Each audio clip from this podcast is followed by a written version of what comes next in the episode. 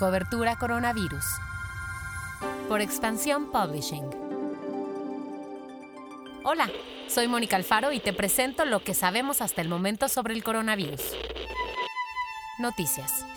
Después de cinco días consecutivos de reportar un número menor de fallecimientos por día, ayer por la noche durante la conferencia nocturna sobre COVID, la Secretaría de Salud dio a conocer que México incrementó en 730 los decesos respecto al reporte previo, por lo que al momento el país ya suma 18.310 personas fallecidas. En el caso de los contagios, México acumula 154.863.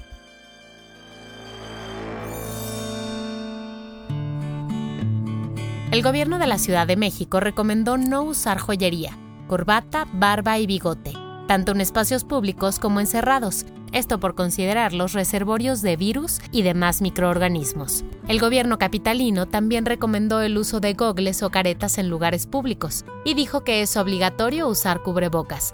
También estableció que los lugares con plantillas de más de 30 trabajadores deben realizar pruebas aleatorias las cuales serán pagadas por la empresa. Pasamos a lo que pasa en el mundo. Una quinta parte de la población mundial puede enfermar gravemente de COVID debido a que tienen una condición clínica previa. Esto de acuerdo con un estudio publicado en la revista científica The Lancet. El autor principal del estudio consideró que estos ciudadanos deben tener prioridad a la hora de recibir una vacuna después de 25 días sin reportar contagios. Ayer, martes 16 de junio, Nueva Zelanda detectó dos nuevos casos de COVID-19. Se trata de dos mujeres de nacionalidad británica que regresaron al país después de viajar a Reino Unido para visitar a un familiar. A las dos mujeres se les permitió salir por motivos humanitarios, siendo este uno de los dos motivos permitidos para salir de Nueva Zelanda. El otro son razones profesionales.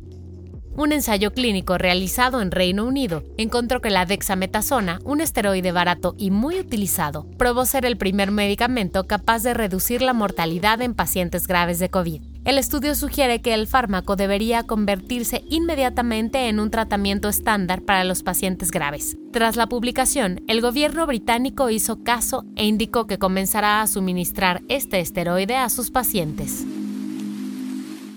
La nueva normalidad.